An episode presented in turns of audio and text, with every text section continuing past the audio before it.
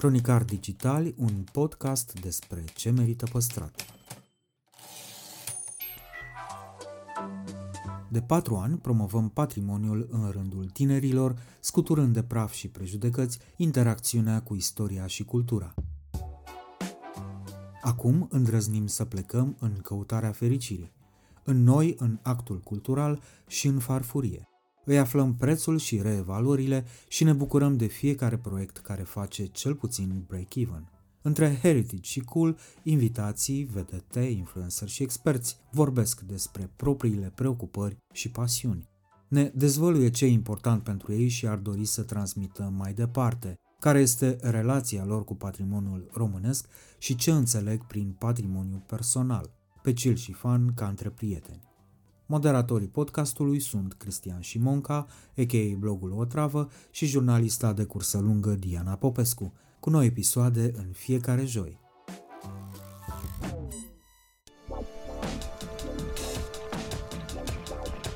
Mona Nicolici povestește despre copilăria ei din Bărăgan, marcată de Angela Similea și Corina Chiriac, și de ce îi plăcea competiția intitulată Cântarea României, în ciuda antrenamentului la care era supusă. Deci îmi băga o cariocă groasă în gură, mă punea să stau în genoflexiune și să recit poezii. Aflăm ce fel de inginer în instalații nu a apucat să fie și ce fel de inginerii a început să facă atunci când, în sfârșit, s-a angajat în televiziune. Făceam absolut de toate. Am umflat baloane în uh, studioul Antenei 1 când s-a lansat. Mm, cum să zic, cred că mai aveam să văruim noi uh, studioul. Interviu în secțiunea Patrimoniu Personal, prețul pe fericire, Bună, Mona, și îți mulțumesc că ai vrut să participi aici. Bine, suntem cumva la tine acasă, nu? Sunteți chiar la mine acasă, da, da. nu cumva. în sufragerie. în uh, living, da, în sufrageria noastră, în uh, șef atelier. E a doua noastră casă, cumva. Chiar ne simțim aici ca acasă și să știi că toți oaspeții noștri pleacă ca și cum au plecat uh, din căminul nostru și rămân prietenii noștri. Nu știu, e așa o energie foarte bună aici. Am uh, văzut, uh, am remarcat asta, că zâmbești foarte, foarte des. Da? Da, nu știu, întotdeauna mi s-a părut Altceva asta. spune da. Ai vreun, uh, ai vreo chestie de asta? Adică pur și simplu te trezești dimineața și ai o bucurie de asta? Că așa se vede. Nu, nu. Nu? Mm-mm. Nu, încerc să mă educ de ceva vreme și când deschid ochii spun acolo în capul meu astăzi o să am o zi perfectă, o să fie foarte bine. Mă străduiesc, da, să fac asta. Dar când întâlnesc oameni, eu zâmbesc, cred. În general. Dar mie îmi plac oamenii. Chiar dacă uneori nu-mi plac, de obicei îmi plac. Chiar și atunci îmi plac. Chiar și când nu-mi plac, îmi plac. Da. Da, da și da. cred că asta, pe mine, conexiunea cu oamenii mă face uh, să zâmbesc.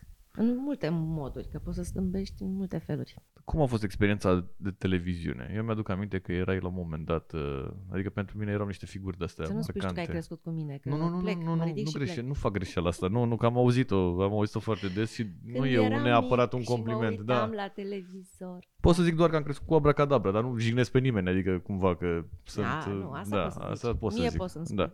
Dar mi-aduc aminte că erau niște figuri de-astea marcante în televiziune și tu erai una dintre ele. Cum a fost pentru tine uh, televiziunea? Măi, televiziunea a fost un vis al meu din, de copil. Că tot vorbeam noi înainte de, uh, de, an, de emisiune uh, despre copilăria mea din Slobozia, în Bărăgan, unde uh, eu chiar am avut o copilărie faină și eram așa o mică artistă. Eram fascinată de televiziunea, chiar și aia de la momentul respectiv în care aveam prea puține lucruri la care să ne uităm, dar mă uitam la Angela Simila și la Corina Chiriac și eram, mă tot întrebam cum fac măi de femeile astea de schimbă hainele așa repede. și pe mine televiziunea m-a fascinat, mi-a plăcut foarte tare, așa, ideea de a fi acolo uh, și um, am, uh, am fost așa o artistă cumva, am scris foarte mult, am scris proză, poezie mai puțin am scris, uh, dar eram în tot ce înseamnă activități artistice, la dansuri populare, în cor, uh, am făcut teatru, chiar am construit eu un mic grup satiric în liceu, în, da, în Slobozia. Am fost la Cântarea României, unde a venit un regizor de la București, să caute el talente și pe mine m-a luat și m-a băgat în toate. Am recitat, am dansat, am cântat, am filmat tot felul de lucruri și pentru că mă întrebai dacă chiar era adevărată povestea cu grânarul Europei. Da, că tot aud asta cu grânare. Am fost la un moment dat grânare. Da, Cum? chiar, chiar era. Chiar da? România era grânarul Europei, exportam foarte mult grâu, iar Bărăganul, zona Bărăganului era uh, zona în care se producea, se cultiva foarte mult uh, grâu. De altfel, noi am și filmat uh, cântarea României în lanul de grâu. Cântarea României era un soi de România au talent, nu? Sau... Uh, oarecum da, era un fel de România au talent, dar uh, era pe județe, știi? Uh, și fiecare județ, bă, era foarte fain, pe cuvânt, și era super tare.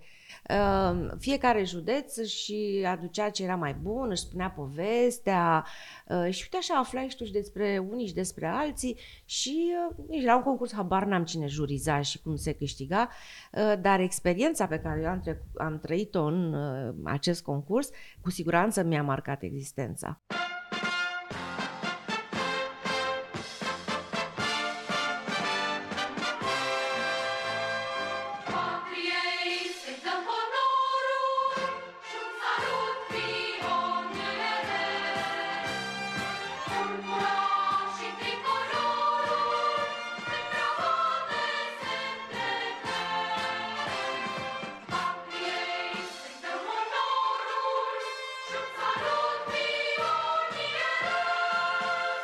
Adică așa am descoperit că uh, sunt extrem de um, ambițioasă, și suficient de ambițioasă să rezist cu o cariocă în gură băgată de regizorul care vrea să mă facă să vorbesc, să am dicție și să recit uh, bine. Deci îmi băga o cariocă groasă în gură, mă punea să stau în genoflexiune și să recit poezii. E un exercițiu care se făcea la dicție asta cu, nu? Este Parcă un cu... exercițiu un pic creionul. dur. Da, Da. da, da, da, ce creion, că era așa o cariocă din Da. aia mare, știi? Și eram copil, aveam 9 ani, cred. Și cu dai seama cum tre- curgea transpirația pe mine și, băi, da, stăteam acolo și cred că atunci m-am gândit, băi, aș putea să fac asta cu vorbitul. Apoi am filmat, adică experiența filmărilor la vremea aia și la vârsta aia era fabuloasă de-a dreptul. Și probabil că asta a pus cumva uh, amprenta microbului de televiziune, probabil, astfel încât eu când am intrat în facultate și am dat la facultatea de instalații pentru construcții, pentru că se spunea pe vremea aia că e cea mai feminină dintre ma- uh, facultățile tehnice și pentru că tata era un mare specialist în instalații și povestea seara foarte mult, deși eu eram pe partea asta umană, whatever, așa am ajuns eu, așa a fost viața mea. Primul lucru pe care l-am făcut, care crezi că a fost? Nu știu, habar Am n-am. pe scenă și am prezentat uh, spectacole, concursuri studențești, am intrat în, într-un grup satiric, am luat toate premiile pe țară, ne-au dat jos, au vrut să ne scoată din viața studențească, adică tot uh, uh, viața artistică am avut, că inginer uh, în instalații nu am fost vreodată. Și apoi, uh, după Revoluție, mi-am încercat norocul în televiziune, prima dată la TVR, mi-am m, dus CV-ul că se, anunța, se anunțau porți deschise, nu cred că au trecut, a trecut CV-ul meu de poartă. Pangrate acolo? A rămas la Pangrate? Da, cred că da, acolo a rămas.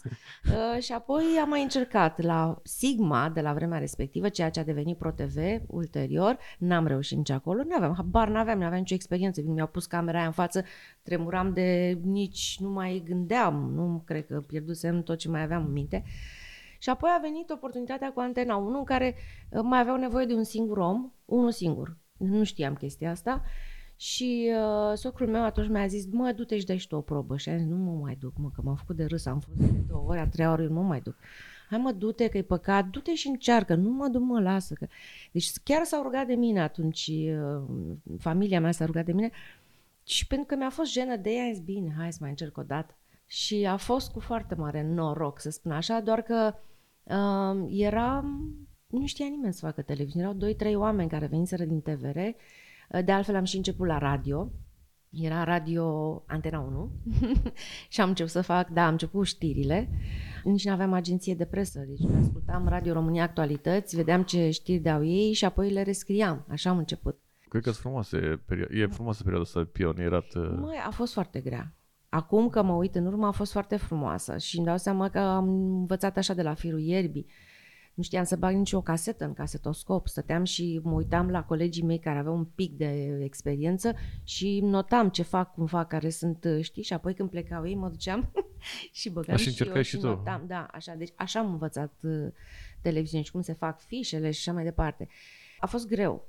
A fost extrem de greu. Deci în primele, cred că în prima lună și jumătate făceam, dădeam la perete, așa se spune, adică făceam ca și cum am fi live, dar nu eram și era zi lumină. Eu nu știam când e zi, când e noapte, când trebuie să plec acasă, dacă mai trebuie să ajung acasă. Și era nebunie, pur și simplu, acolo să tai, acolo trăiai. Și apoi a venit uh, televiziunea uh, și am fost prima dată prezentatoare de programe. Mai ținte cum era Știu că pe, la TVR? uh, spuneai ce urmează sau ceva. Da, intrai așa și spuneai uh, De la ora nu Uh, știu de la- ce. Așa, bună ziua, doamnelor și domnilor, uh, astăzi urmăriți așa, filmul cu tare de la ora aia. Asta făceam, asta am făcut prima dată. În paralel făceam și radio și făceam și partea de programe, adică ce urmează, notam timecode-uri la casete, băgam... am văzut prima casetă, prima casetă în uh, arhiva Anteneon. Prima pusă, era una singură pe, pe rastelurile alea de metal Caseta aia. caseta aia. Era un film vechi, nu mai știu cum se numea, dar un film vechi și trist, ceva western, cred că era. Probabil că te-a dus de Irna Margareta Niston, nu? Mm. Nu? Nu, nu, nu cred.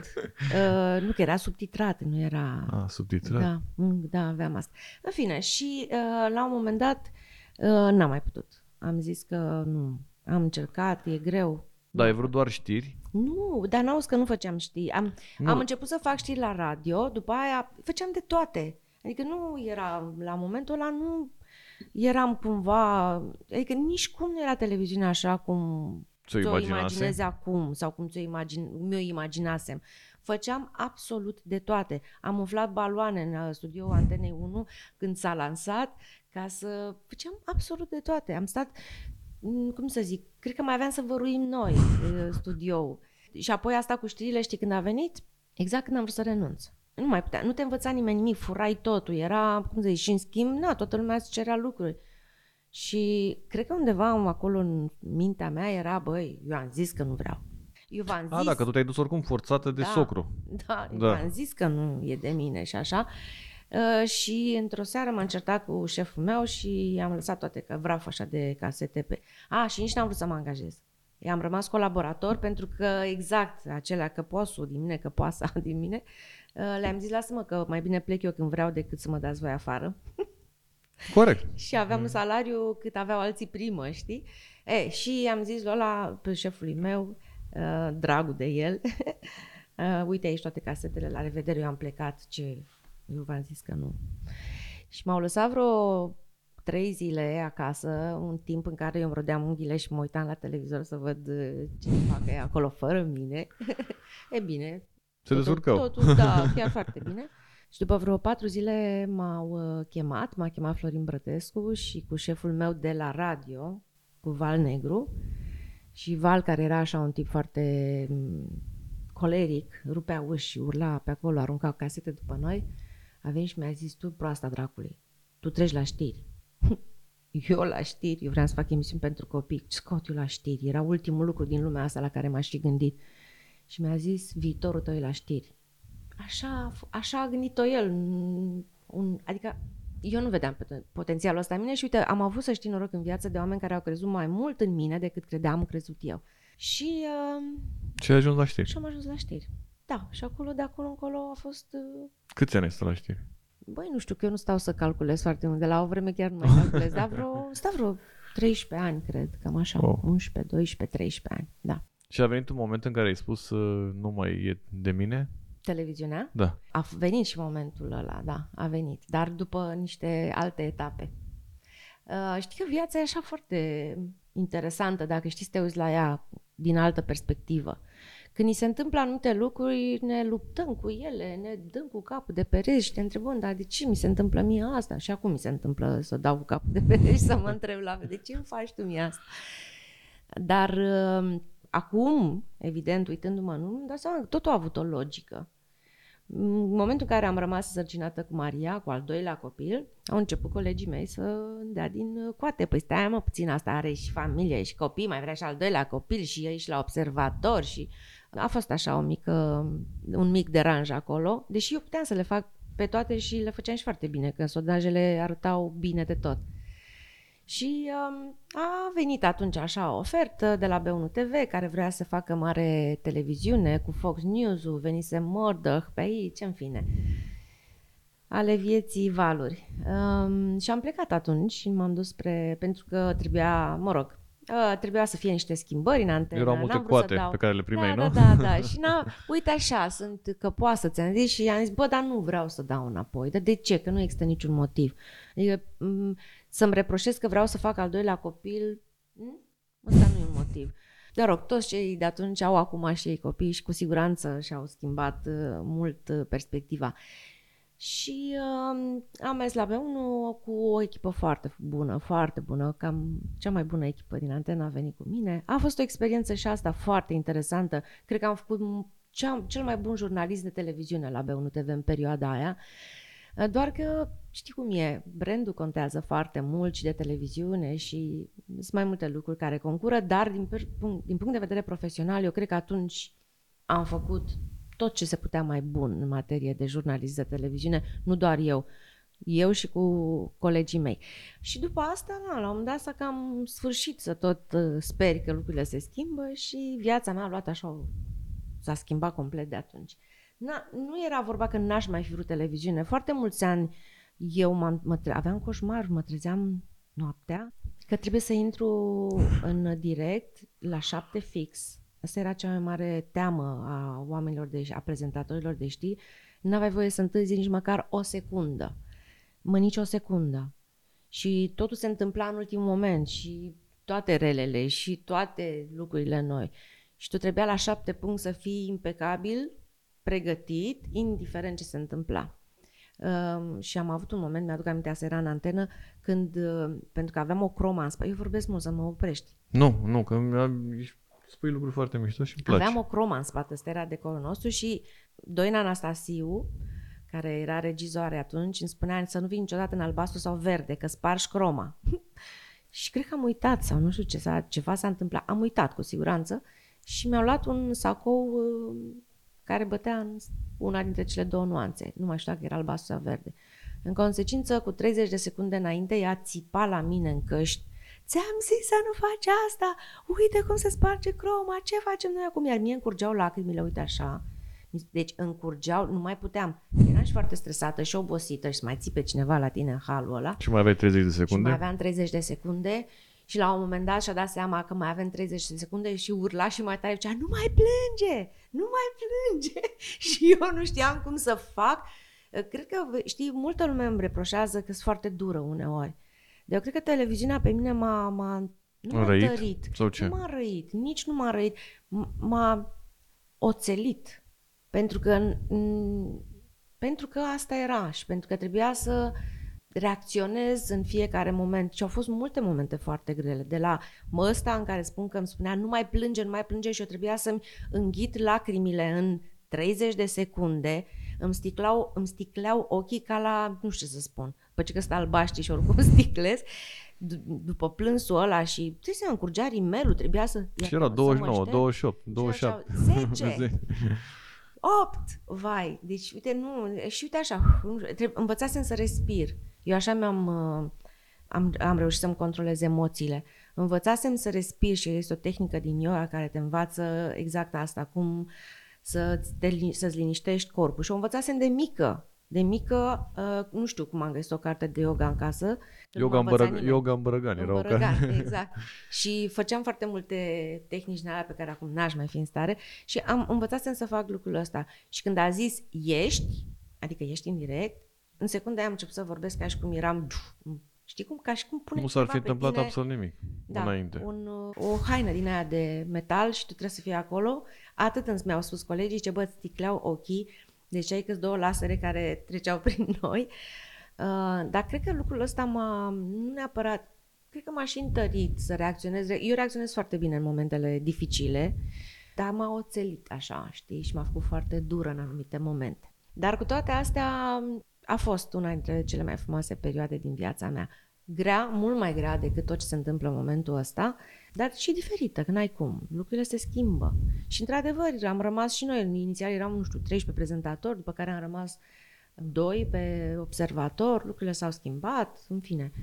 Așa, na, a fost. Na, n-am renunțat la televiziune foarte mulți ani, de altfel, ți-am zis, după aia am fost și într-o campanie electorală, am fost și consilier la minister, după aia am ajuns în Petrom uh, și în Petrom m-am dus punând această condiție.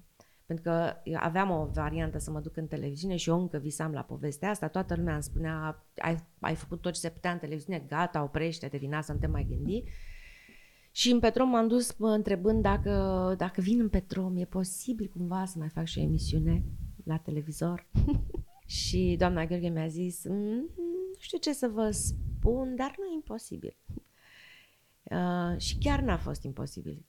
Uh, am, uh, am făcut prima emisiune de responsabilitate socială uh, din România în 2007, cred că era, Uh, și cumva asta mi-a îndulcit trecerea spre mediul corporatist pe care nu-l înghițeam, neam că nici în Petrom n-am vrut să mă duc și tot așa alții au tras de mine. Uh, și am fost, m-am liniștit abia în momentul în care am început să fac proiectele de responsabilitate socială. Dar cum e asta, responsabilitate socială în 2007? Era, se discuta despre Nu se asta discuta, în nici eu România? Nu, știam. nu, nici eu n-am știut ce înseamnă. Uh, ți-am zis, viața e foarte interesantă așa, știi? Și noi ne tot luptăm cu ea și nu vrem să facem lucruri.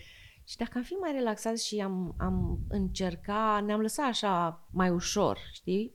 Oportunităților, cred că am face mult mai multe lucruri. Dar, în fine, tot ce s-a întâmplat în șase luni a fost parcă menit să mă duc acolo, deși eu îi spuneam în fiecare zi omului ăla, Doamne, lasă-mă, n-auzi, că eu mă întorc în televiziune. Ce să faceți, Doamne, în televiziune? Nu vedeți ce e acolo. Ce să mai căutați? În fine, cert este că după șase luni de insistențe, după ce m-am dus, am dat, m-am întâlnit cu austriecii care mi-au zis să le trimit o scrisoare de intenție. Și am zis, ce scrisoare de intenție? Eu n-am nicio intenție. să trimiteți un CV și să ne spuneți ce pachet salariat. Nu, CV, eu, Mona Nicolici, nu aveam CV făcut. Eu nu, nu vă trimit. Și nu le-am trimis nimic.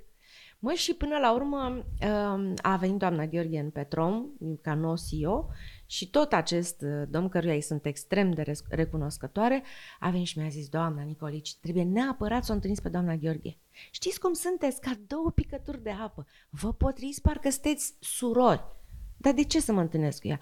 Pentru că doamna Gheorghe n-a mai fost în România de 14 ani, ea lucrase la Baird timp de 14 ani și uh, are și ea nevoie, foarte șmecher a fost, are și ea nevoie să înțeleagă cum e cu presa, cum e cu Ah, ce se mai ok. întâmplă pe aici. Bine, zic. Și am început să mă întâlnesc cu doamna Gheorghe. Și o dată, și de două ori, și de trei ori. Și a început, uh, au- fiecare săptămână, ne întâlneam o dată pe săptămână. Și la un moment dat mi-a dat seama că lucrurile se dezvoltă înspre aproape un interviu. Și la un moment dat mă întreabă doamna Gheorghe, dar ce credeți dumneavoastră, doamna Nicolici, că ar trebui să facă Petromul ca să-și schimbe imaginea? Și doamna Nicolici, care, mă rog, mai făcuse campanii prin antenă, mă rog, tot timpul m-am gândit așa, ce pot eu să fac din poziția mea ca să schimb lucrurile în bine în jurul meu. M-a urmărit lucrul ăsta. Și am zis, păi, Adita, ai compania să nu facă ea ceva pentru România? Și păi facem pentru România. Păi faceți, dar faceți numai prostii, dați bani la... Nu spun, nu, Da. n-am, nu pot să Nu spun mai asta, contează. deși aș spune. Așa, nu ajută pe nimeni, adică să faceți ceva strategic, cu viziune, pe termen lung, chiar să conteze, că România are nevoie de chestia asta. Și povestindu-i eu ei, așa că i-a zis, dumne, notorietate avem, ne știe toată lumea, dar știe că scupim prețuri, că facem prostii, că nu știu ce. Și spunându-i eu asta, îmi spune doamna Gheorghe, ce bine, dar asta este CSR. A Opa. făcut ochii mari așa, zic, ce-o fi aia? Ok. Mm. Și nu vă interesează să faceți asta la Petrom? Nu știu, zic, o să mă gândesc, zic, doamne, să nu par prostuț așa. Și îmi dă fișa postului, mi-o pune pe masă. Și zic, bine, dați-mi să mă uit eu, hotărâtă doar să mă duc acasă, să bag repede, să văd ce e la CSR și după aia îi zic, mă scuzați, dar eu am altă treabă. Caut, caut, corporate social responsibility, mă, și când încep eu să citesc ce făceau alte de companii de afară, pentru că ea avea deja expertiza cu companiile de afară, ea lucra cu numai cu companii mari și atunci a văzut ce făceau ei. Și m-am dus și am zis, "Ă, cum adică să fac eu de astea așa și să mă îndesc cineva bani? Că până atunci mă chinuiam cu tot felul de... Gratis le făceai. Îți dai seama. Și a început să încolțească e, gândul că, bă, da, mi-ar cam plăcea. Dar uh, mi-a fost uh, greu la început, apoi am schimbat eu lucrurile pe acolo. Eu zic, seama, veneam într-un mediu extrem de uh, liberal în televiziune. Eu eram șefa mea, eram mai șefă ca șeful meu. Ai venit într-o Hărmălaie. corporație unde toată lumea era, existau tot felul de chestii, nu? ca și să toată ajungi lumea la... era aliniat da. așa și era, se auzea musca, știi, era open space-ul ăla în care se auzea musca și eu mă uitam, zic și eu ce fac aici. Și uh, în scurt timp am schimbat cumva regulile în- în care eu activam și mi-am creat echipă, sigur, cu tot cu sprijinul bordului și mai ales al doamnei Gheorghe și lucrurile au devenit așa de importante și de mari pentru că amândouă am- ne-am dorit lucrul ăsta. Probabil din motive diferite uh, sau și comune. Și ce mă întrebase că am uitat. De la Te ce am întrebasem cum ai plecat din Așa am televiziune. plecat. Da, așa am renunțat la televiziune. Voiam să, că ai adus acum aminte de, de Petrom și asta, pentru mine sunt niște campanii de-astea foarte puține care au rămas în cap în ultimii 30 de ani, dar prima, una dintre ele e Țara lui Andrei. Nu știu de ce îmi vine. Păi tocmai de aia. Da, tocmai de aia. Cum s-a născut Țara lui Andrei și cât ești tu mama lui Andrei? Nu? Ideea a plecat de la mine, într-adevăr, tocmai pentru că m, eu tot vorbind cu oameni din jurul meu, chiar și pe balcon acolo, în companie, povestindu-le, uite ce aș vrea să fac, să schimbăm România, să nu știu ce, să... oamenii să fie mai responsabili. Toată lumea râdea de mine. Bă, dar râdeau, adică nu Ce că an râdeau. era asta? În 2007. 2007, da. Băi, se uitau la mine așa, ai pe bune, fugi de aici, băi, adică bine, bine, un fel de, hai, bine, lasă-ne, știi? Și am zis, bă, dar chiar sunt eu dusă, chiar așa, așa de idealistă sunt eu, să chiar să cred că lucrurile s-ar putea schimba. Și dacă am o, dacă mă caracterizează ceva, este, știi, um, determinarea și nu prea mă las bătută. Adică eu sunt un căutător de soluții și um, nu m-am lăsat, știi? Și am început să povestesc agenției cu care am lucrat uh, și de acolo, din toată echipa de la agenție, un singur om a rezonat, Loredana Caradimu și amândouă am, am dus povestea asta mai departe. Am zis, băi, eu vreau să schimb ceva în jurul nostru, hai să vedem cum putem să facem. Uh, nu putem să schimbăm tot deodată, asta e foarte clar, hai să pornim mai așa. După aia ne-am dat seama că mai așa ăla e cam mult și hai să ne mai restrângem. Și când am dat strigarea în jurul nostru, n-a răspuns nimeni, că eram noi două. Și am zis, bă, hai să vedem cum o începem. Ideea e că țara lui Andrei a fost foarte dorită, ideea le- e- era, tuturor le plăcea, bă, dar nimeni nu putea să o pună în practică, nu aveam cum să fac asta singură. Și m-am enervat în, la un moment dat, i-am lăsat pe toți și am stat și am, am, am scris o noapte întreagă și cum a fost și cu România meseriașă de altfel. Și ăla a fost un proiect la fel pe care nu înțelegea nimeni cum vreau să-l fac. Și i-am dat pe toți deoparte și m-am apucat și le-am explicat și apoi am început să-l punem în practică. E, și țara lui Andrei um, a fost o idee, ți-am zis, foarte iubită, dar ok, și ce facem, cum începem? Și ne-a dat seama că m, voluntariatul e o variantă, adică să iei pe oameni și să-i duci să îi pui să facă. Doar că românii la vremea aia când auzeau de voluntariat, Voluntariat și acum cred că e, auzi. nu mai că e așa. Nu mai e. Nu mai e cum era în 2007, că au trecut mulți ani, da, dar totuși era, cred că era ceva SF, Era, nu Vrei că să se fii fezi, hai bă, lasă-ne că voluntar? vă, ne Da. punea Ceaușescu să facem uh, gratis. uh, voluntar și de fapt ne obliga și dar nu vreau și nu va, deci a fost foarte greu.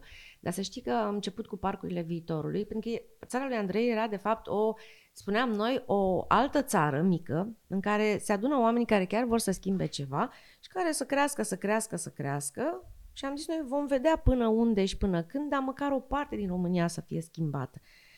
Și am început cu parcurile viitorului, unde, uh, pentru că la vremea aia m, nu se făceau parcuri, spațiul verde era foarte mic. România era, nu ca acum n-ar fi plină de gunoaie, dar nu existau spații verzi.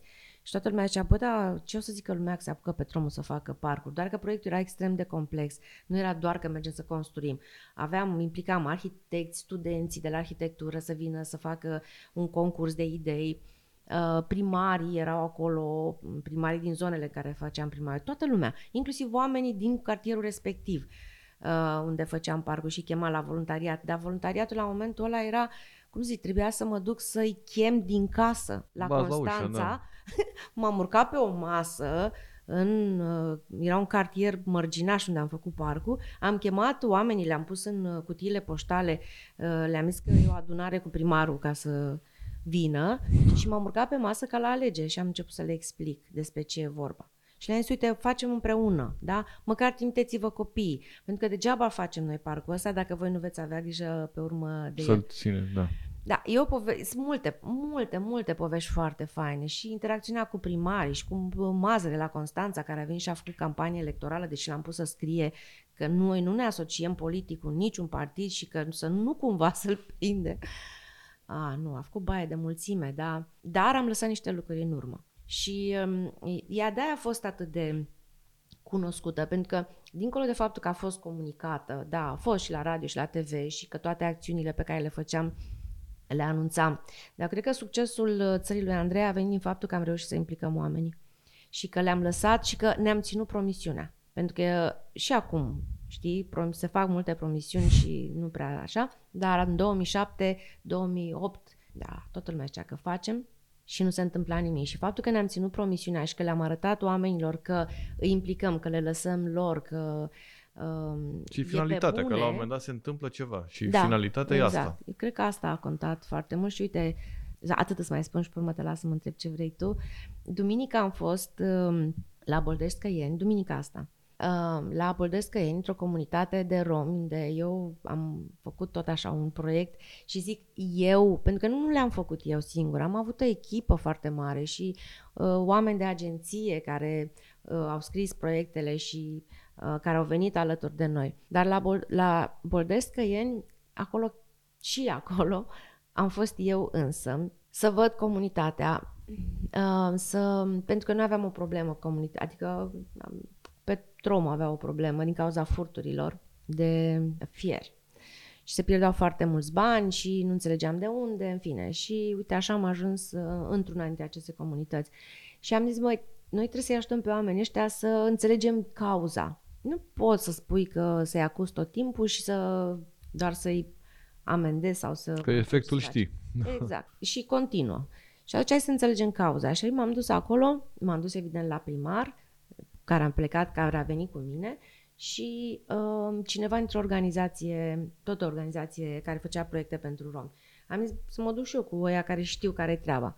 Întotdeauna toate comunitățile de, de romi sunt, dacă o să vrei să observi, dacă nu sunt doar comunități de romi și sunt uh, izolate așa, dar sunt în afara localităților. Știi? E ca și cum e o graniță, așa, o dungă, da? care separă comunitatea de comunitatea romilor. Așa e și la Boldescăieni. Și m-am dus acolo uh, și am zis, ok, trebuie să vorbesc cu liderul comunității. Da? Am aflat că era un pastor care făcea deja niște uh, proiectele acolo, adică proiectele. El făcea after school cu câțiva copii într-o căsuță de paiantă, astfel încât să încerce să-i țină în școală. Și m-am dus eu și am bătut la ușă, noi toți trei, și a ieșit uh, o domnișoară de acolo, am zărit așa câțiva copii, 2, 3, cred, 4 erau acolo, și eu foarte încrezătoare, așa, am zis, uite, Simona Nicolici de la Petrom și am vrea să stăm de vorbă cu uh, pastorul Oprișan uh, și ne-a zis, mulțumim frumos, nu avem nevoie. Bă, și mi-a închis ușa în nas. Deci eram cu primarul acolo.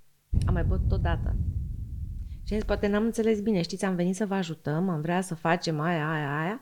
Și a zis, vă mulțumim încă o dată foarte mult, dar ne-am săturat de oameni care vin, vor Și să promit. facă, ne dau la televizor, pentru că ea m-a recunoscut, și apoi dispar.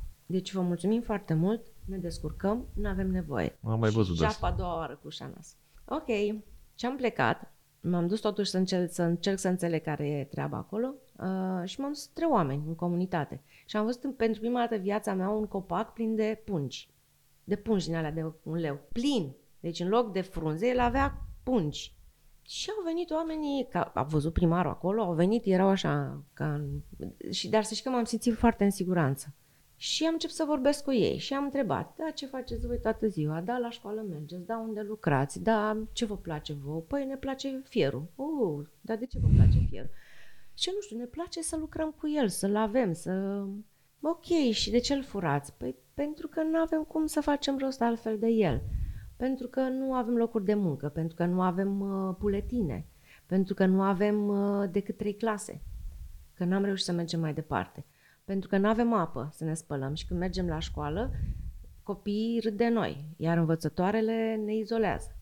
Și atât de multe lucruri am aflat și am înțeles atunci și am întrebat, ok, și cu copacul ăsta ce e?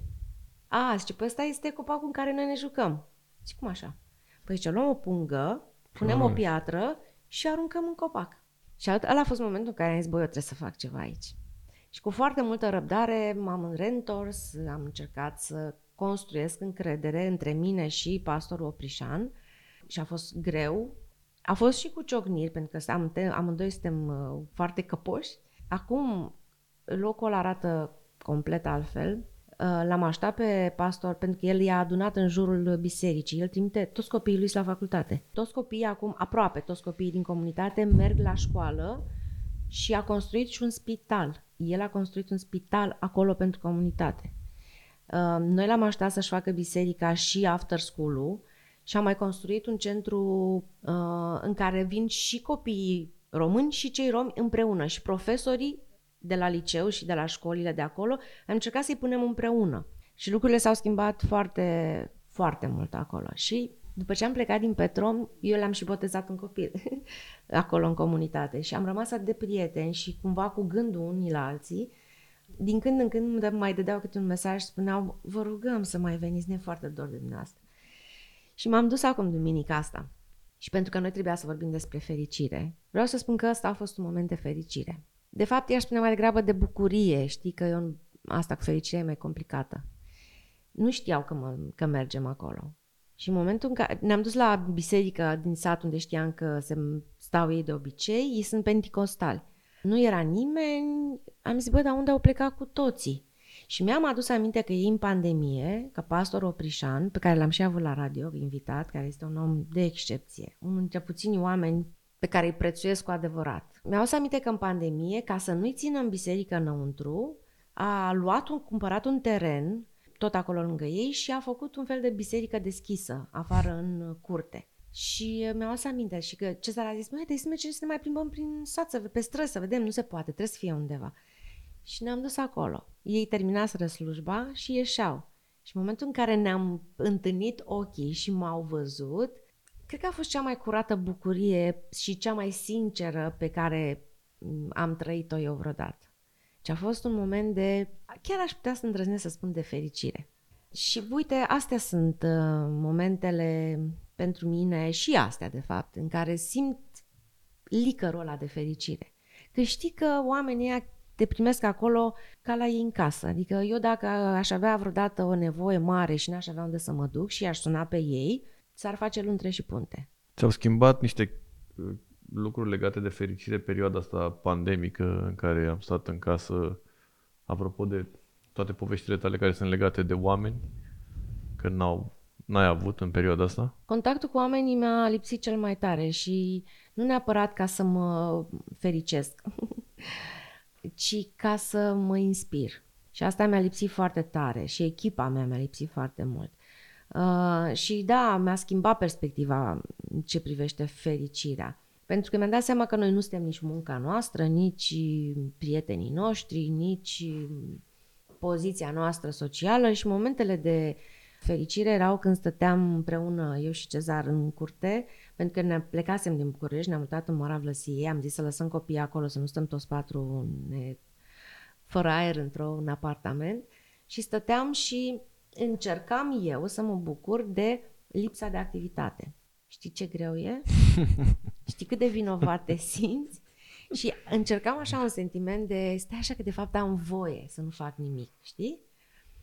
Și uh, mă mai relaxam, dar uh, da, mi-a schimbat perspectiva. Cred mai mult în lucrurile simple pe care trebuie să le faci. Nu mai cred că poți să schimbi tu lumea.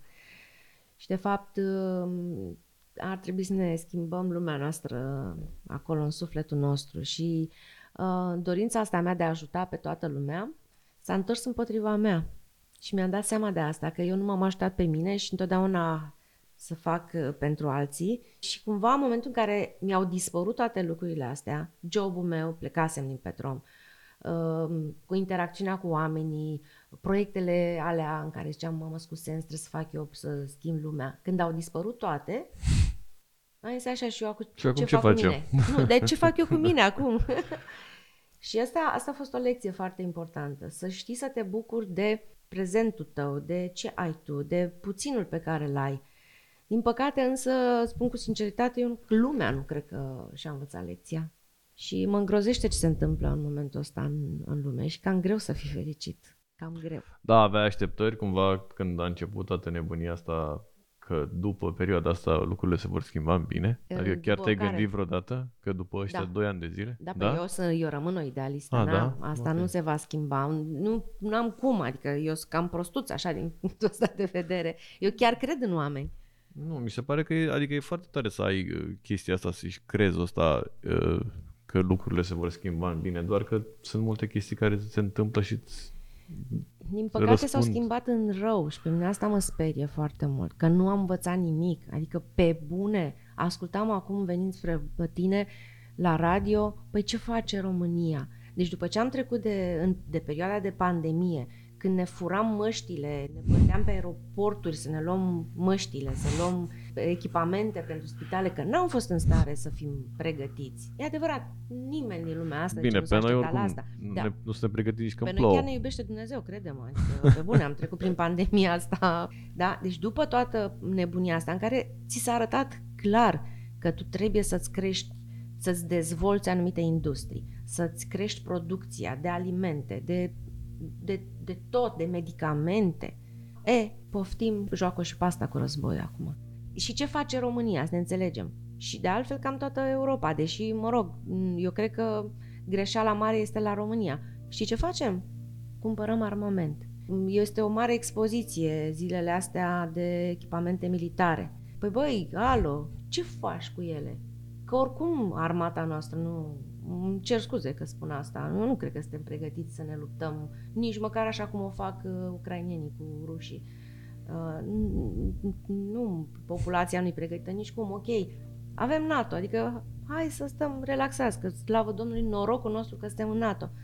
Dar ce faci cu toate celelalte lucruri? Adică tu iei armament, autostrăzi n-avem, uh, agricultura Spitale. este praf, spitalele sunt praf în continuare. Sincer, știu că o să mă întrebi și despre asta cu medici și sustenabilitatea. Eu îți spun foarte sincer, sunt foarte speriată de ce se anunță în jur ca efecte a schimbărilor. Deci suntem în, la un nivel de deșertificare îngrozitor.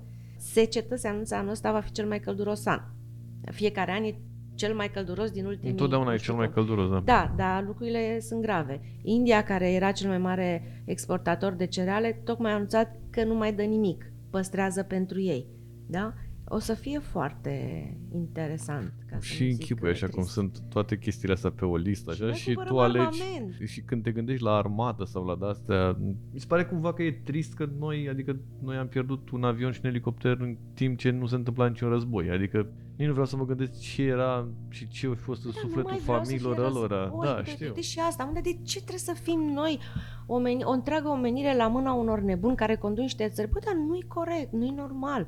De ce trebuie să fim noi românii?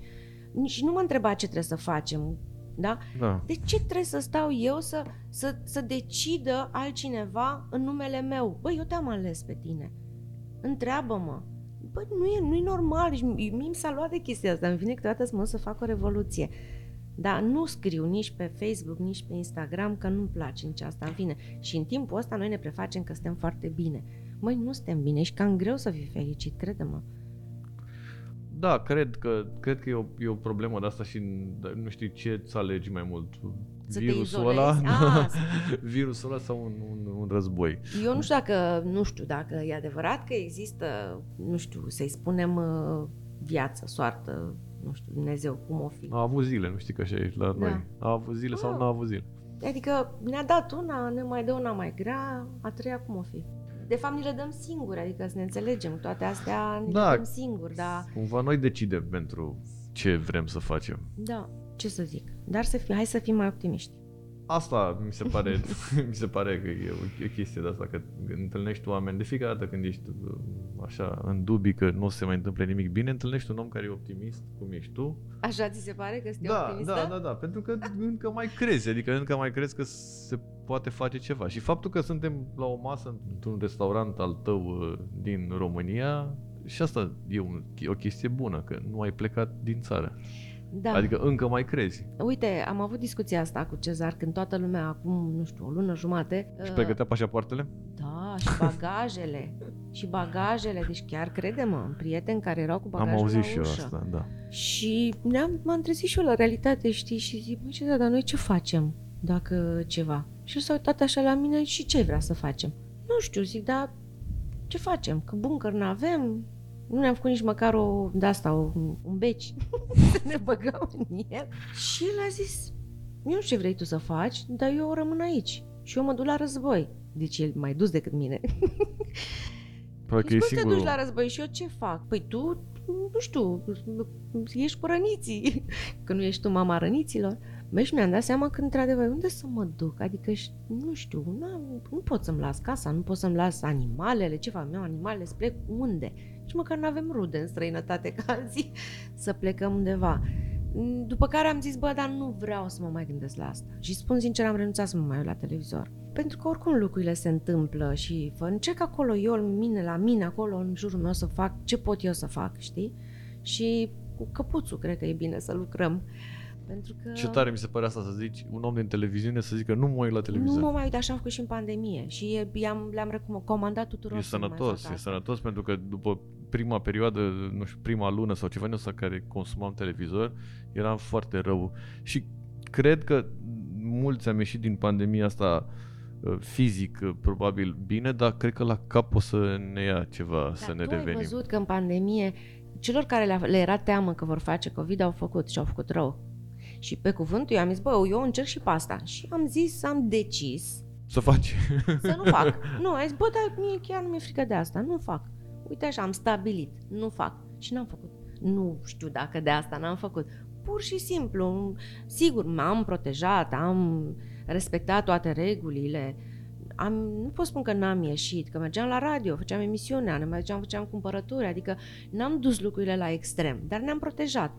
Și, nu știu, am făcut o răceală urâtă acum la începutul anului, m-am testat, nu era COVID, acum nu știu dacă a fost sau n-a fost sau altă formă, dar oricum am trecut prin asta bine, adică nu... Și, dar pur și simplu am refuzat și am încercat să mă protejez, pentru că eu cred că e foarte important cum se adună acum gândul colectiv și chiar cred că e foarte important. Adică de ce să aleg să gândesc rău dacă pot să aleg să gândesc bine? Să ne înțelegem, nu mi-e ușor.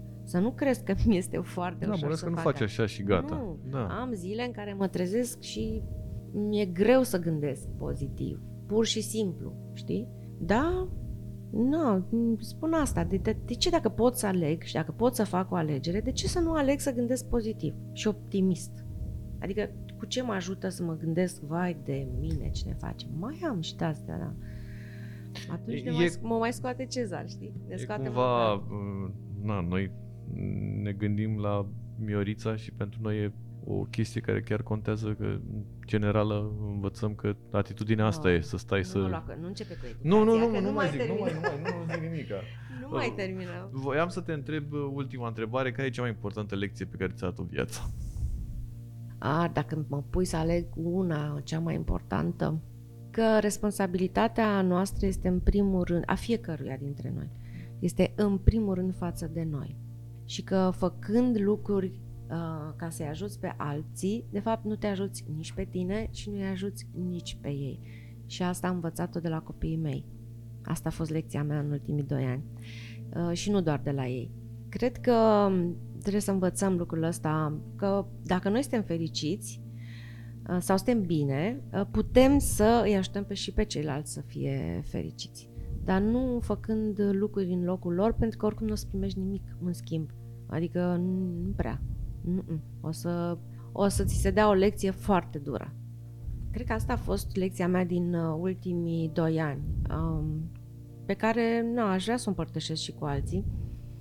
Um, dar um, mi-aș dori foarte tare să plecăm așa cu mesajul ăsta. Mă, tu chiar, uite, tu, tu nu crezi că putem să ne schimbăm, sincer? Nu. De ce? Nu, pentru că nu vrem.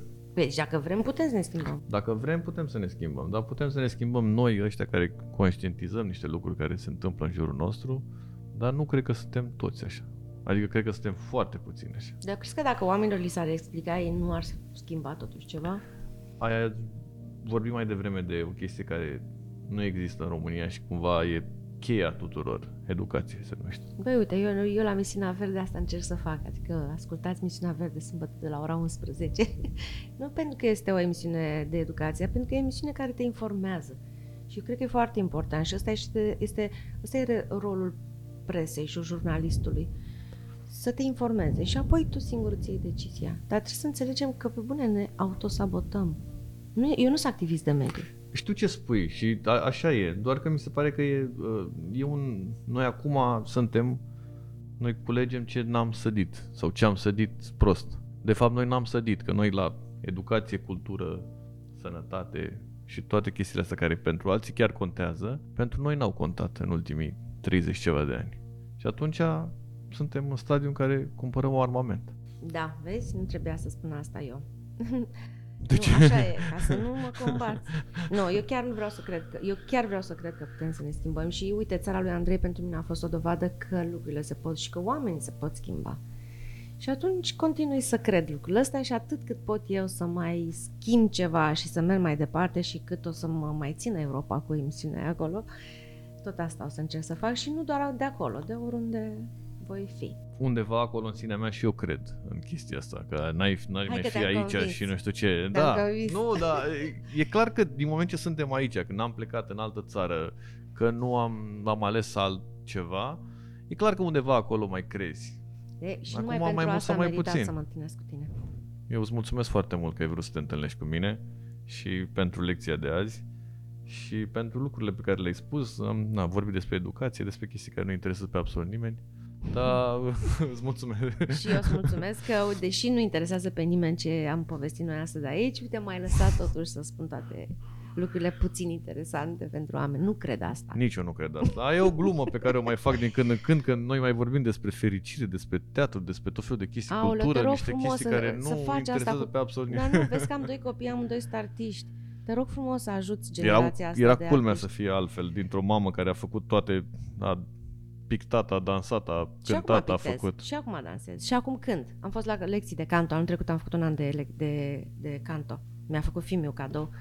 Și, uh, și astea sunt bucurii mici, știi? Care Da, îți dau normal. uh, altă perspectivă.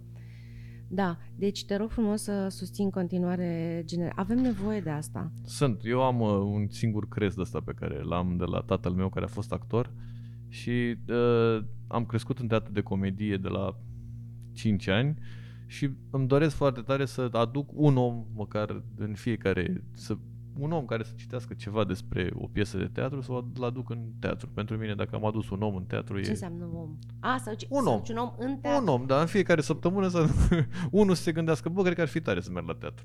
Da. Da, cred. Atât. Unul. Așa să faci. Îți mulțumesc că să ai o zi minunată. Uh, Să avem o zi. Să avem. Da.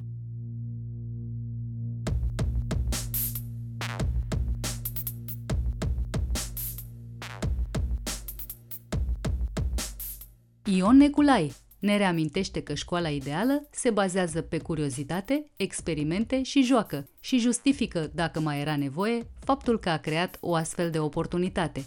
Își amintește că educația din comunism avea partea ei serioasă de propagandă Eu mi-aduc aminte de momente în care te întreba profesoara la școală nu e așa că nu ați vrea să aveți blugi și să mestecați gumă de mestecat? și dezvăluie cum se schimbă perspectivele copiilor defavorizați odată ajunși în locul potrivit. Într-o comunitate în care perspectivele de ce îți dorești să fii în viață erau bodyguard, uh, fotbalist, uh, cosmetician, whatever așa, au început să apară, a, dar vreau să mă fac și arhitect sau uh, chestii de genul ăsta. Interviu în secțiunea Cultura la purtător. Rubrica Patrimoniu Cultural este susținută de Raiffeisen Bank România, care crede în importanța transformării digitale și creșterea accesului la cultură prin tehnologie.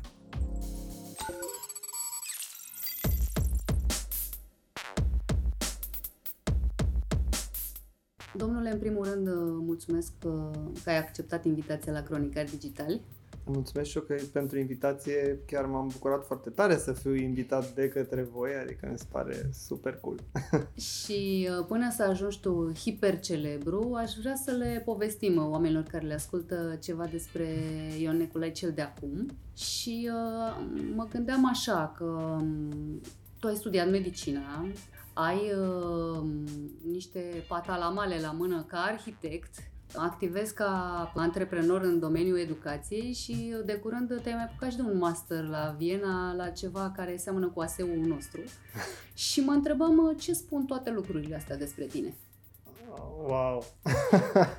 Ce întrebare dificilă. Ce spun ele despre mine? Uh, spun că, mă rog, cred că spun că sunt uh, o persoană foarte curioasă care încearcă să găsească așa drumul care e cel mai aproape de sufletul lui uh, în viață. Adică, nu știu, îmi doresc cumva să reușesc să fac ceva relevant și ceva care să aibă efect și dincolo de, nu știu, viața mea și uh, care să facă bine, nu știu, abanam și să simt că mă bucur că fac acest lucru și e ok că, nu știu, muncesc 10-12, whatever ore făcând chestia asta.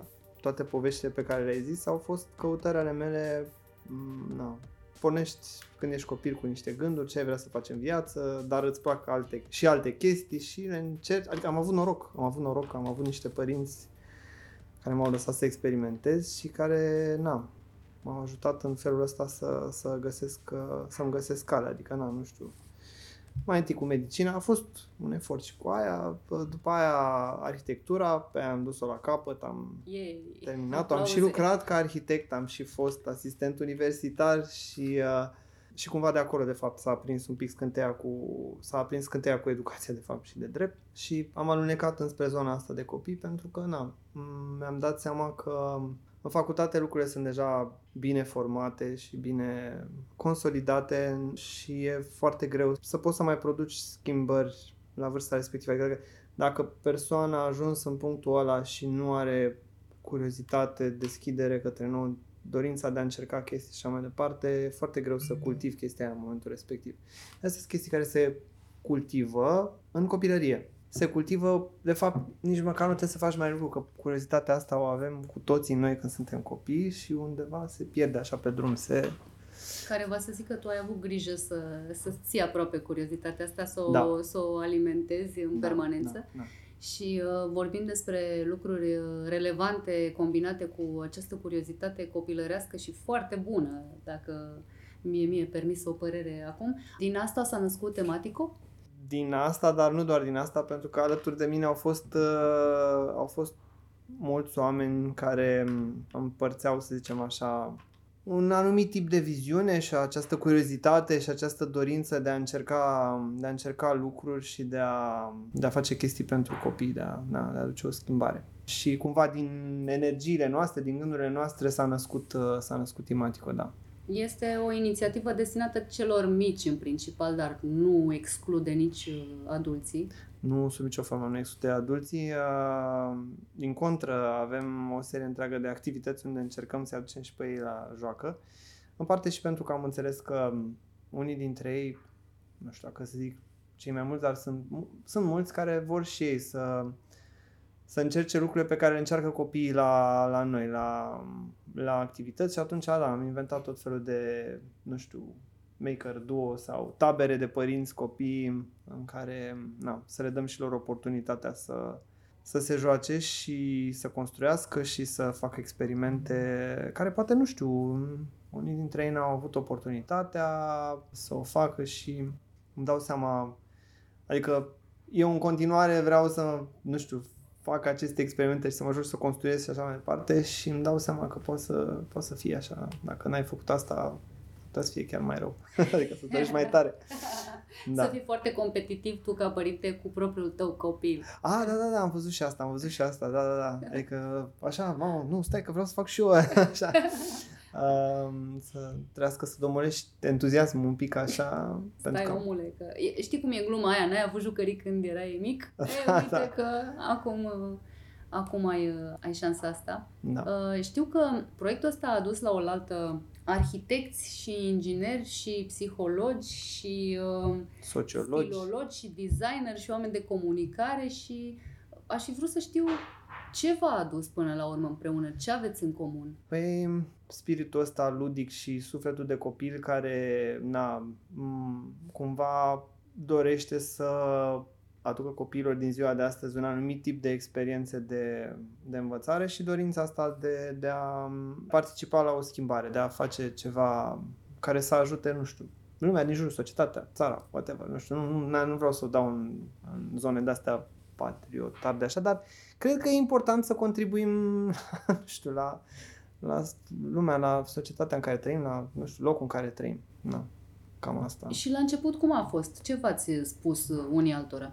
Înainte de început, înainte de Big Bang, a existat ceva, fizicienii nu, nu, nu se știe, nimeni nu știe, dar um, da, înainte de, de Imatico a mai existat o organizație din care, mă rog, făceam parte. Noi, organizația, na, s-a, s-a risipit la un moment dat pentru că, na, așa e viața și uh, noi am decis cumva să continuăm și să cristalizăm niște lucruri pe care m, începusem așa să le, să le gândim acolo, să, să le simțim, să... Na. Și am luat-o pas cu pas, sincer, nu am, adică atunci când am pornit eram destul de noi și cu gânduri frumoase și pasiune și ceva sprijin de la prieteni, inclusiv de la, uite, Not Makerspace, că suntem aici, care ne-au ajutat, nu ne-au, ne-au, ne-au adus aici alături de ei, fix când au început și ei, pentru că cumva avea sens treaba asta și pentru ei. Era Makerspace și era Makerspace pentru copii, așa.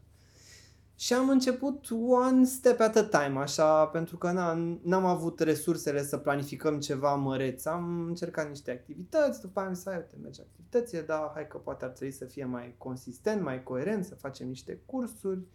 Da, uite, poate facem și niște tabere, băi, da, astea așa un pic, astea sunt doar pentru copiii care au bani, nu, hai să vedem cum facem și pentru copiii care nu au bani. Și s-a născut și ONG-ul chiar fix în același an și bă, încet, încet, așa, bulgărele, bulgărele a, a crescut, așa, am tot adăugat uh, cursuri noi și activități noi și tematici și proiecte noi și așa mai departe. Și grupe de vârstă, na, am început cu 3-6 ani și 7-12 ani și după aia, mă rog, am început așa ușor, ușor să mai încercăm și un pic și către adolescenți și către adulți, uh, na, a fost și un pic de joacă pentru noi. Adică, na, experimentăm. Sunt niște ani întregi de când dezvoltați și acum o să citez programe pentru o educație completă și adecvată nevoilor copilului și adultului în secolul 21. N-ar fi trebuit ca școala clasică să se ocupe de asta? Ba da, și nu ne punem în antiteză sau nu încercăm să ne, ne, ne opunem școlii. Școala are un rost care e bine definit și sigur că are nevoie de reforme și așa mai departe. Unele se întâmplă, altele o să vină la un moment dat. Dar școala, prin felul ei de a fi, nu poate să acopere toate nevoile, toate aspectele, toate abilitățile pe care trebuie să le dobândească un copil și e nevoie să existe și sprijin din afară. Așa e sistemul nostru. Nu știu, bănuiesc și din ce am, m-am documentat, știu că, nu știu, sistemele nordice, în special cele finlandeze, aduc mai mult din chestia asta în ecuație, dar, again, la ei este un proces care a durat foarte mult timp și până trece acest foarte mult timp și poate fac o paranteză, poate ține și de cultura lor, de felul lor de a fi, până ajungem să facem și noi ca ei, uh, na, trebuie să existe organizații ca a noastră sau ca alte organizații care fac chestia asta, care aduc, uh, completează cumva imaginea pe care, de care are nevoie un, un, un copil în, în viață pentru a, nu știu, să dezvolta cum trebuie. Ce anume din propria ta copilărie ai păstra, ce anume ai arunca la coș și ce anume ai spune că ar trebui pus mai mult în valoare pentru a le fi de ajutor copiilor de azi? Da, e, e dificil să spun asta pentru că copilăria mea a fost uh, într-o perioadă, na, adică eu am copilărit până la 10 ani, am fost în, am trăit în comunism. Și cred că, nu știu, tot ce mi s-a întâmplat s-a întâmplat prin eforturile părinților mei care au căutat, au încercat, au explorat, au, au încercat să învețe cum să cultive un anumit fel de a fi în, în mine, dar cred că dacă ar fi să zic a fost foarte importantă partea asta de libertate, de a experimenta, de a căuta, de a încerca. Faptul că am beneficiat, pe de-o parte, de niște jucării care cumva au deschis niște portițe în mintea mea. Printr-un concurs de împrejurare am avut și niște Lego, chiar și pe vremea aia, dar erau și jucării na, din spațiul est-european, să zic așa, care aveau uh, valoare uh, educativă, de pildă, nu știu, aveam și noi Mecano, dar, mă rog, era varianta local.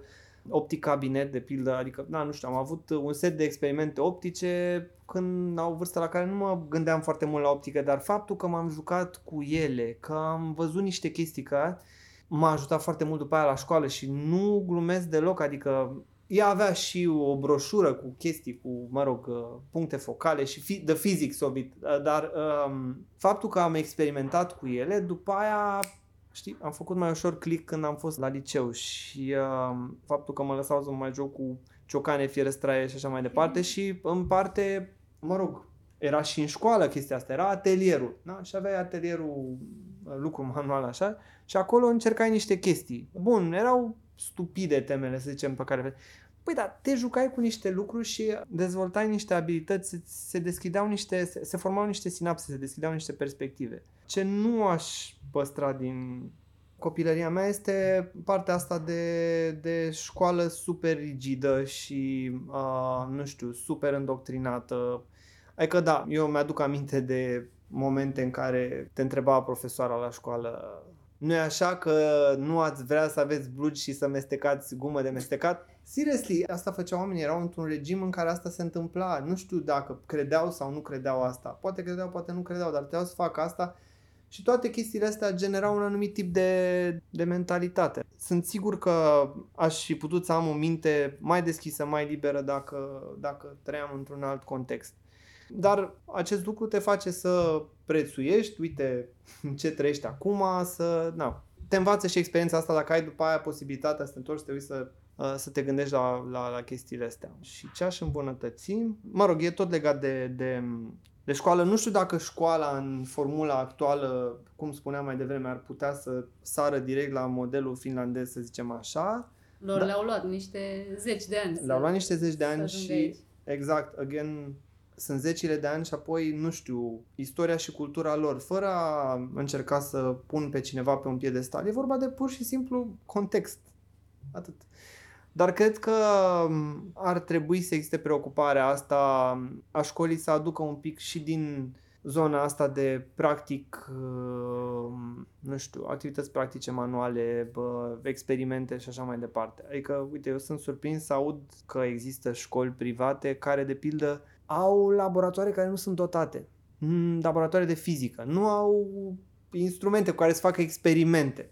Și mi se pare wow. Pentru ce plătești? Adică gen profesorii oricât de bun ar fi dacă nu, nu știu, nu poți să înțelegi uh, chestii de mecanică sau de optică sau de orice de electricitate, pur și simplu te ui- uitându-te la un desen la tablă. Trebuie un nivel de, de, mm, de gândire abstractă care nu poate să o aibă toți copiii și până la urmă ideea e să-i faci pe toți să înțeleagă sau Și pe să cei mai se mulți. apropie de lucrurile alea, nu? Exact. Să, să se străduiască să compenseze ei ce nu Mhm, le pune școala mhm. la dispoziție. Exact. E un pic cam mult să-i ceri unui copil să, să fie pasionat de o materie dacă tu nu-i pui la dispoziție un Exact. minim.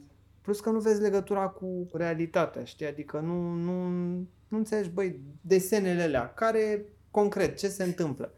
Las la o parte că partea asta de conexiune între mână și minte, faptul că ai nevoie să experimentezi cu mâinile și în general cu toate simțurile de așa natură încât să-ți dezvolți cât mai bine creierul. Nu poți doar prin cuvinte și desene să, să rezolvi totul. Na. La, la voi se întâmplă mai tot timpul asta. Copiii fac conexiunea între creier și mână. Uh-huh. În modulele voastre, în uh, laboratoare, în tabere, ei fac foarte, foarte multe lucruri uh, de la, nu știu, a construi case și submarine, la a explora natura și uh, a dezvolta o relație cu animalele. Uh-huh. Aș fi vrut să știu cum vă alegeți temele astea de studiu, cum le decideți, cum vă faceți listele de priorități, cine hotărăște asta și, și pe ce criterii? când pornim un proiect, uh, pornim de obicei în echipă, facem un grup de lucru și na, cât mai divers și încercăm să, să adunăm perspective, pe de-o parte. Pe de altă parte, pe măsură ce am avut oportunitatea să interacționăm cu copiii, adică na, la început nu pot să spun că făceam asta, sau mă rog, na, nu foarte direct, dar pe măsură ce am interacționat cu copiii, am început cu copiii și cu părinții, am început să, să prindem semnale și să, uh, să, să ne influențeze deciziile și ce teme am abordat și pentru noi e foarte important ca m, temele și activitățile să fie interesante, captivante pentru copii. Adică um, o bună parte din, din um, procesul de învățare este să fie și asociat cu ceva memorabil, cu un, na, un sentiment, așa, cu ceva. Băie, am făcut o chestie extra, s-a întâmplat, era, uite, cum e, nu știu, sunt tabele de anul ăsta, e Back to Jurassic, știi? Că, mamă, dinozauri, o să construim un dinozaur, o să construim un laborator în care se studiază dinozaurii, uh, școala dinozaurilor, chestii de genul ăsta, știi? Că, băi, ceva O care... experiență. Da, o experiență. Trebuie să fie și o poveste, știi? Adică ei să fie și noi să fim personajele unei povești. Adică nu e pur și simplu, da, și acum o să vedem cum funcționează pârghia. Nu, pârghia este în cadrul unei povești și o întâlnește acolo și dă sens poveștii. Și băi, nu e pur și simplu am aruncat o pârghie și, a, ia uite, asta e pârghia și vedeți, e gradul 1, gradul 2, gradul 3. Nu, pârghia ne ajută să ridicăm dinozaurul. Dau un exemplu așa, știi? Și are sens pentru că, băi, dinozaurul e greu, nu putem așa cu mâine. Ne de pârghie, bang. Și înțelegem cum funcționează pârghia. Dar asta a fost așa. Și Era fun, acolo printre. Sau sună Da, da, ca da, și exact. cum ar fi fun. Exact. Și a fost acolo, în trecere și o, după aia, nu știu, când o să ajungi la fizică și o să studiezi pârghile, o să, o să se facă niște, niște conexiuni, o să mai ușor, o să-ți aduci aminte de el, o să zici, a, stai mă, că asta era când a treaba aia ridicat cu dinozaurul. dinozaurul. Exact, da.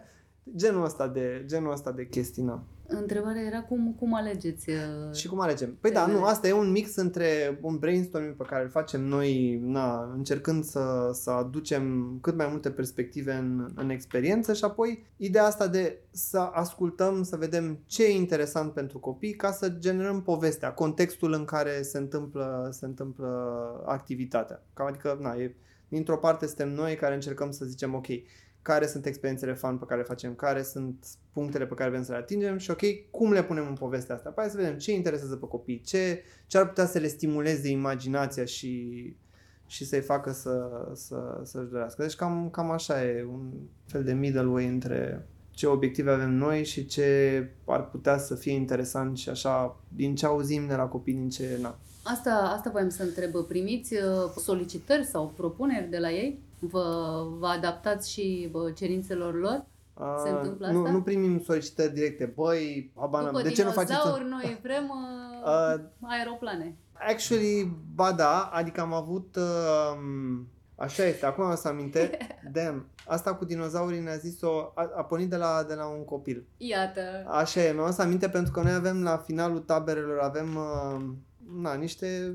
Facem un feedback cu Mhm. echipa și na, fiecare scrie cum a fost, cum nu știu așa și ce chestia a mai prins pe acolo și vorbim între noi și nu știu ce și a fost, uh, a fost chestia asta cu una dintre colegii noastre care a zis că m-a întrebat un copil dacă nu facem ceva și cu dinozauri și uite așa. Și iată, și unde uite s-a așa. ajuns. Da, și uite unde s-a ajuns așa. Apropo de lucruri la care s-a ajuns, uh, unul dintre cele mai noi proiecte semnate Imatico, de data asta în parteneriat cu Not Maker Space, Așa. um, se cheamă Dominod și uh, îi vizează pe copii defavorizați.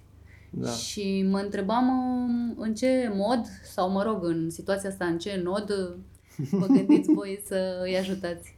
Context. Nod și cu noi ne doream așa să facem o colaborare și era, na, undeva la sfârșitul anului trecut, începutul anului ăsta, am zis hai, să- hai să vedem ce am putea să facem împreună. Și cumva dintr-un set de brainstorming-uri s-a născut ideea asta de a, de a gândi un team building care să aducă la oaltă adulții și copiii și să genereze ceva care după aia să îm- înfrumusețeze, să îmbunătățească viața copiilor. Și practic uh, am venit cu ideea asta, băi, hai să construim ceva, un, o construcție, că asta e un lucru care uh, copiilor le place foarte mult, partea asta de construit, care după aia să rămână în comunitatea, în școala în care, din, din care au provenit copiii respectivi și după aia să-i ajute pe ei, nu știu, pentru că cumva am gândit acest obiect să fie multifuncțional, să poată să fie folosit și vara, afară, ca pavilion, ca spațiu de expoziții, ca scenă, ca seră, chestii care poate o să le imagineze ei și noi încă nu le-am, nu le-am văzut. În același timp, din piesele lui se poate face un, uh, un set de mese da, care să-i ajute acolo în școală. Și îi implicăm și pe copii în activitatea de, de, de construire prima oară și, mă rog, ei vor fi după aia și cei care când vom aduce uh, domnul la școală o să fie hei, uite ce am făcut, uite, haide să vă arăt, să arate colegilor să, na, cum a fost. again, nu e, o- nu e o teorie. Noi am, noi am avut un proiect în care am adus uh, arhitecți și uh, copii undeva la o școală din, uh, din la școala 134 din Ferental și am avut un proiect care a fost în cadrul uh, cred că Suediei Creative, da, și, mă rog, împreună cu Zeppelin, cu Nod și așa mai departe, am făcut proiectul ăsta în care copiii au gândit un obiect, o, ca, o căsuță pentru școala lor, care după aia a fost uh, construită și dusă la ei la școală. Și acum uh, e, e, o, e proiectul ăsta care e un pic mai, mai amplu, mai versatil, mai implică și zona asta de, de colaborare cu, cu adulți care, într-un fel, are menirea să-i valorizeze și pe, pe copii, știi, să se, băi, uite, am lucrat, am fost alături de el, m-am, am, am, fost, uh, am participat, am fost de la egal la egal și am construit chestia asta care e super cool și care acum vine, vine la, noi la, la noi la școală. Cam, asta, cam așa s-a născut, cam asta a fost ideea. Acum, mă rog, am, am făcut un prim uh, demo și am învățat niște lecții și uh, o, să, o să vină versiunea beta. Nu știu, nu, nu sunt foarte itist uh, așa. Una dintre versiuni. Una dintre versiuni, o versiune mai bună, așa, și o să începem să, o să începem să-l, să-l promovăm. Din ce ai întâlnit până acum sunt mai entuziaști um, copiii din mediile defavorizate decât cei care sunt obișnuiți și de acasă și de oriunde în viețile lor cu, cu întâmplări uh, vesele? Da, pentru că este, pe de o parte, absența oportunităților, pe de altă parte, într-un fel, cre- asta e doar o ipoteză care mi-a venit acum, e posibil să fie și în faptul că există un bombardament informațional mai redus asupra lor și percep uh, caracterul uh, nou al, al, al obiectului. Dar, mă rog, primordial cred că e chestia asta, faptul că nu au, nu au acces la, la, la genul ăsta de experiențe, la, la tipul ăsta de învățare, de, na, pentru că, ok, Dominod e un proiect, dar am avut proiecte mai ample, mai, mai ample în sensul de pe durată mai lungă, cu mai multe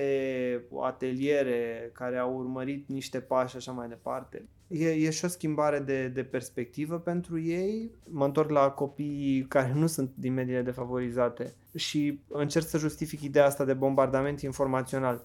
Tabere, în taberele noastre nu se stă cu telefon. Există o oră pe zi în care poți să folosești telefonul și în rest nu e. Și se poate observa, știi, prima zi e mai grea și după aia în momentul în care se disipează zgomotul de fond, nu știu cum să spun așa, îi vezi că se, se aprind, au, au, stai așa un pic.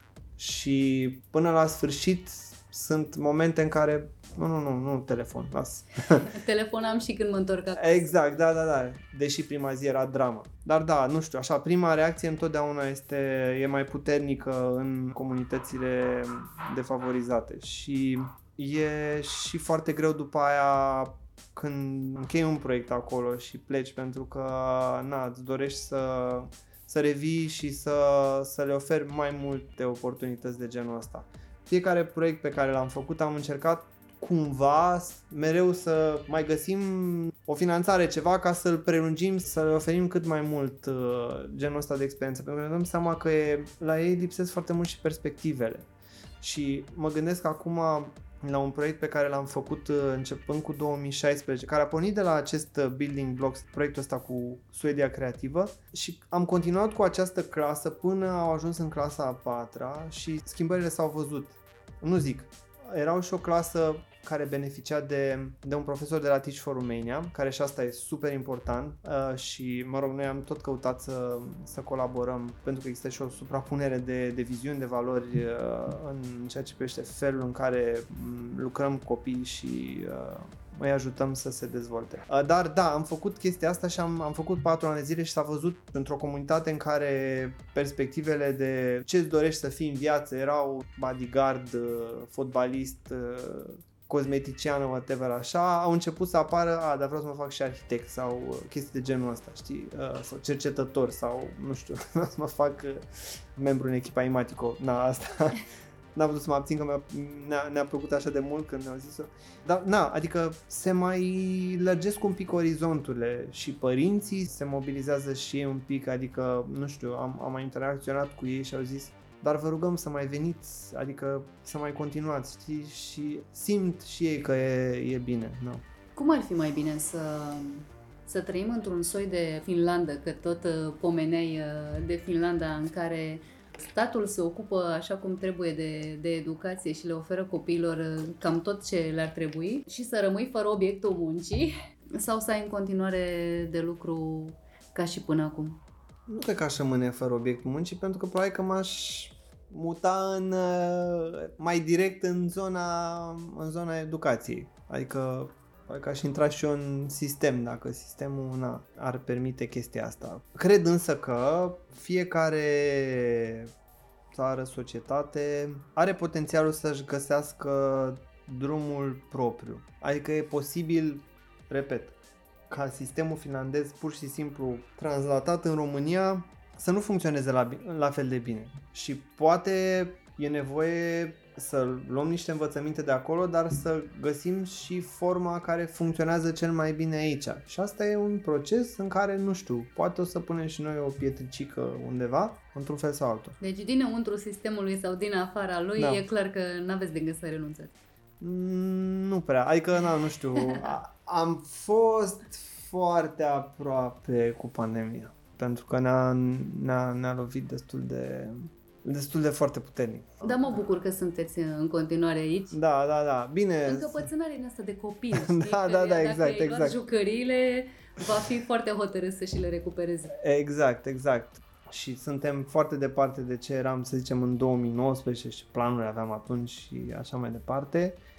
Nu zic, au ieșit și niște chestii bune din povestea asta, am, am generat niște soluții noi, dar pare că am, am făcut niște pași înapoi, adică trebuie să mai urcăm un pic dealul odată. Lasă ce a fost, Da, da, da. e vacanța de vară, aveți o grămadă de lucruri de făcut acum, Absolut. așa că, Da. ce să zic, uh, succes la joacă! Mulțumim frumos și vă succes în continuare, suntem mari fani. Mulțumim!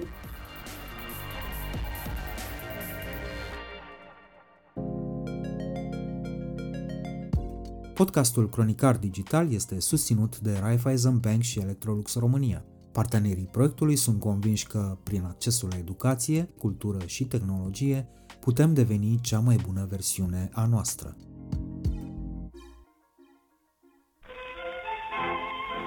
Cronicar Digital, un podcast despre ce merită păstrat.